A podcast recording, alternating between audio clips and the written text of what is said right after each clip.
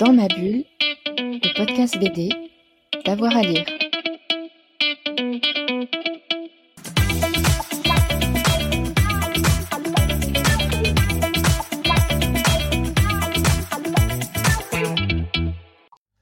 Bonjour à tous et à toutes, bienvenue dans ce nouvel épisode de Dans ma bulle, votre podcast 100% BD avec avoir à lire. Aujourd'hui, on va parler d'une exposition, mais juste avant, un petit conseil, une petite demande, celle de nous laisser une petite note sur la plateforme sur laquelle vous nous écoutez euh, actuellement. Ça fait plaisir, hein, que ce soit euh, Apple Podcast ou bien encore Podcast Addict euh, ou Deezer et Spotify. Place donc à l'interview du jour pour une exposition consacrée à Tove Johnson, un regard sur l'univers de la créatrice finlandaise qui est à découvrir jusqu'au 29 octobre prochain à l'espace Mont-Louis à Paris.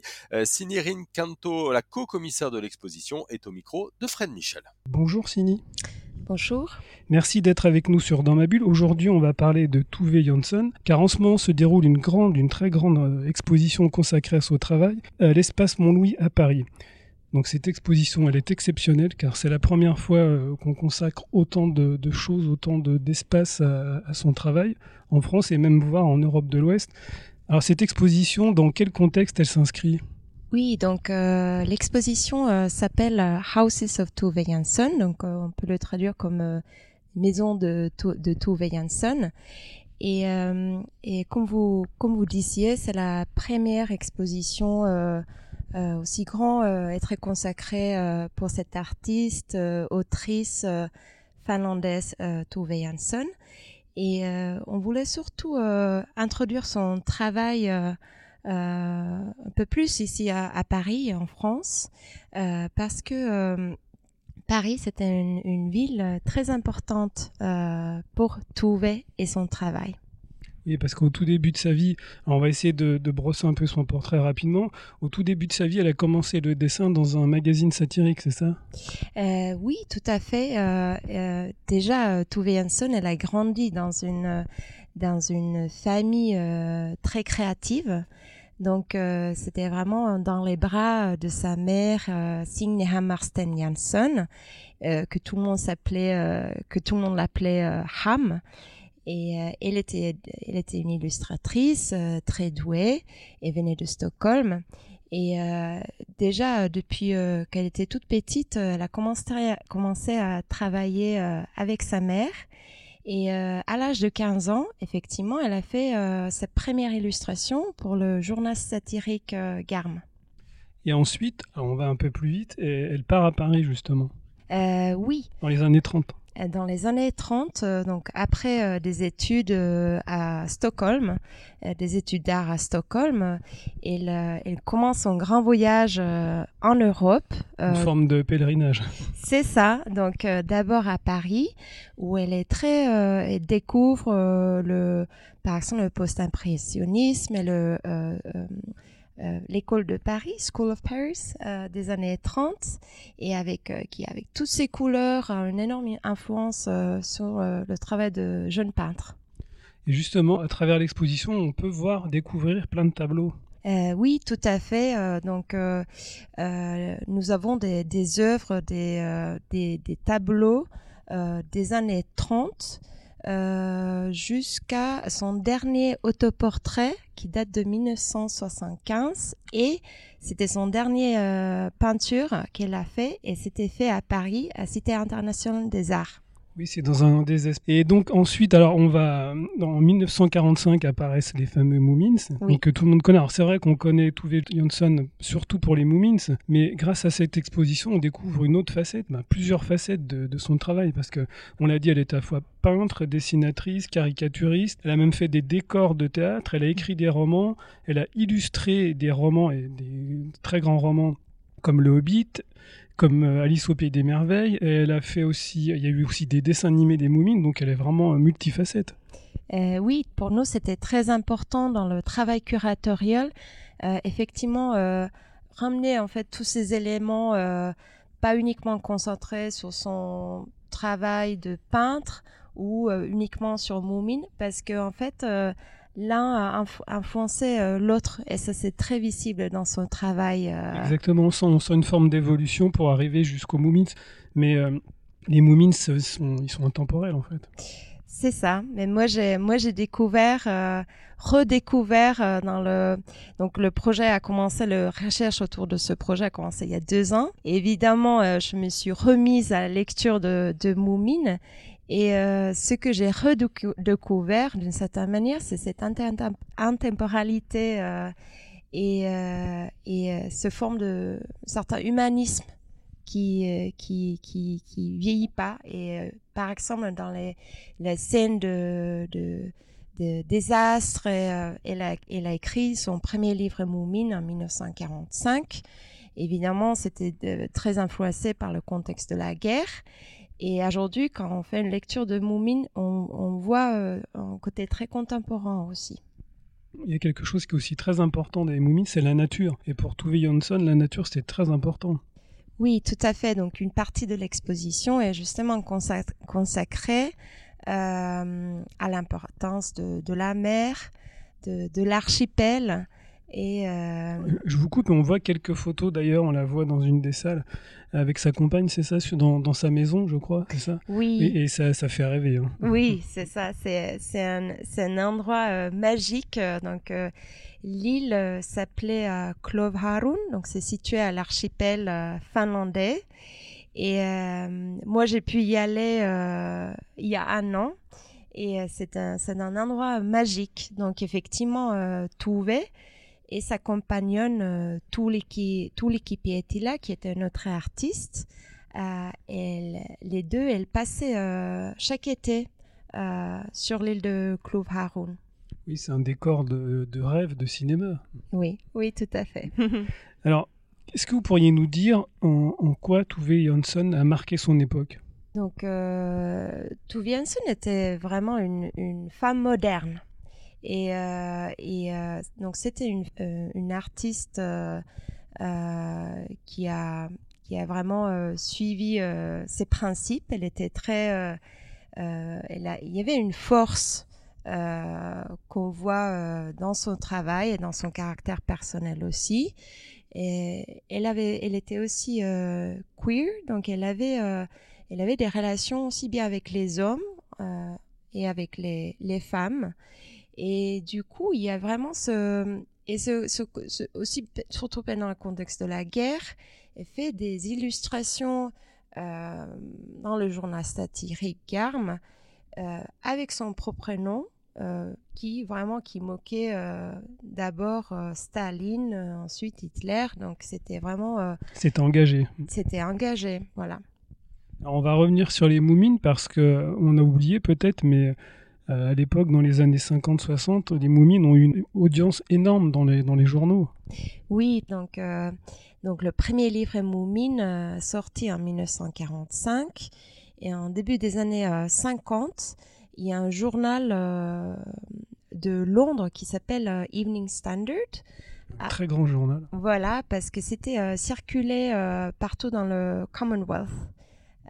et du coup, ils font une proposition à Touvet si elle était intéressée de illustrer des bandes dessinées, comic strip, comic strip tous les jours dans le, journal. Et du coup, Touvet l'a accepté. Et euh, c'est vraiment à partir de là que son qu'il devient très renommé euh, aussi en Angleterre et à l'international d'une manière générale. Et surtout, c'était très important pour elle parce que euh, ça lui permettait de gagner sa vie. Elle a un, travail régulier. Parce qu'il y a aussi plein de produits dérivés. Oui, oui. Très très, très tôt. Très tôt, on a quelques exemples de ces, par exemple, des illustrations. Euh, de ces produits dérivés ou quelques photographies aussi dans l'exposition euh, qui illustrent justement le succès des Moumines. On a également euh, quelques très beaux illustrations qu'elle a fait par exemple pour les décors de théâtre ou des costumes de théâtre. Exactement ça, ça m'a beaucoup marqué aussi. Oui.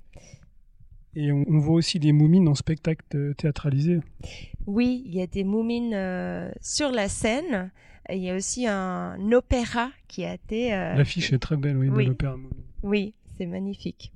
On va continuer un petit peu aussi. Alors, on, l'a dit, il y a énormément de documents dans cette exposition. D'où proviennent-ils? Alors, la, la plupart des œuvres, ce sont des prêts de, de la famille euh, Jansson. et ensuite, la compagnie qui s'appelle Moving Characters. donc, c'est une entreprise encore gérée par la famille. ensuite, nous avons quelques prêts qui, qui, issus de collectionneurs privés. Euh, et ensuite, euh, bah, d'une manière générale, nous avons passé beaucoup de temps dans les archives euh, de Tove Jansson, aussi, dans le, aussi bien à l'île de Kluv Harun, ainsi que dans son atelier à, Helsinki.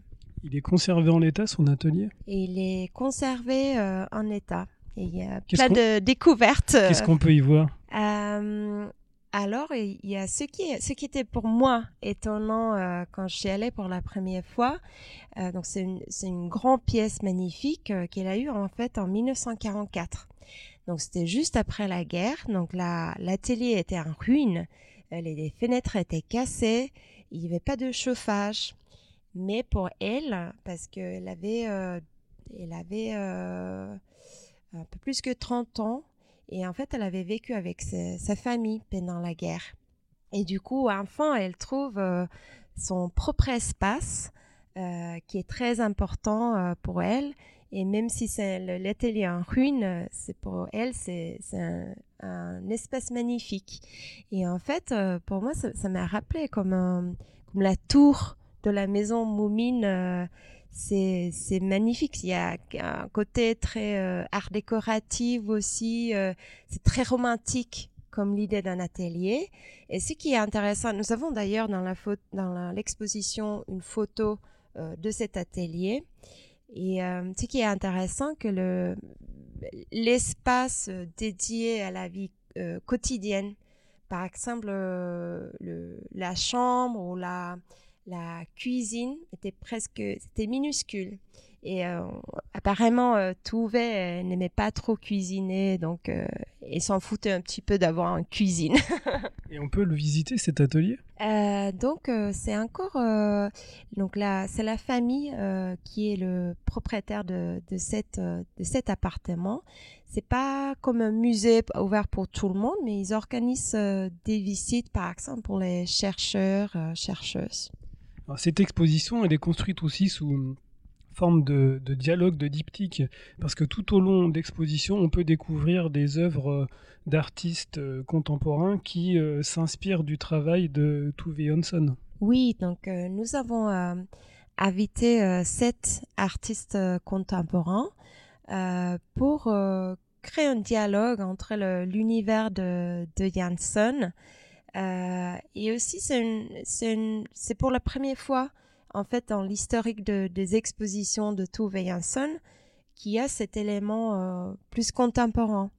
Euh, donc pour nous, c'est vraiment une manière aussi de, de, de regarder son, héritage aujourd'hui et regarder les sujets très intemporels de son travail. Oui, on pourrait la, citer en exemple, en fait, par rapport à tout ce qu'elle a fait.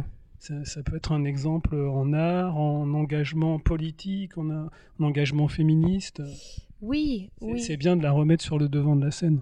Oui, c'est très important. Euh, par exemple, une artiste euh, que nous exposons, euh, artiste française Anne Bourse, elle est actuellement aussi exposée à la Fondation Ricard. Nous montrons une pièce d'elle qui s'appelle I think we're alone now. Donc, euh, on peut le traduire, euh, je crois que nous sommes euh, seuls maintenant. Et donc, c'est un, comme une chambre dans une chambre. Donc, c'est une installation qui interroge justement les limites entre public et privé. donc, et dans la même pièce de cette exposition, euh, avec cette pièce, euh, nous parlons, nous discutons justement de l'importance d'avoir un espace. Euh, bah, ça, c'est une question très historique aussi, si nous regardons l'histoire de l'art et, et comme Virginia Woolf a dit aussi, Room of One's Own, c'est très important d'avoir un chez soi. et après, euh, donc là, cet atelier de Touvet s'était connecté par un couloir à un, autre appartement qui était celui de sa copine. Donc tout l'équipe était là. Donc les deux étaient connectés par un couloir un peu secrète où ils organisaient même des expositions juste pour le plaisir. Et, donc bien sûr l'homosexualité c'était c'était interdit, c'était illégal euh, jusqu'au début des années 1970 en Finlande. Donc, euh, euh, bien sûr, il y a ce, ce côté très...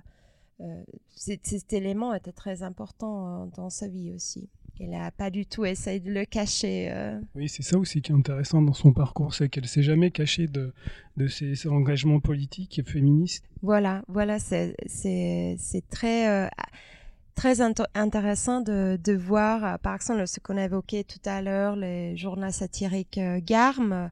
Euh. C'était beaucoup censuré à l'époque, mais quand même avec sous son propre nom, non, elle a, elle a fait des illustrations.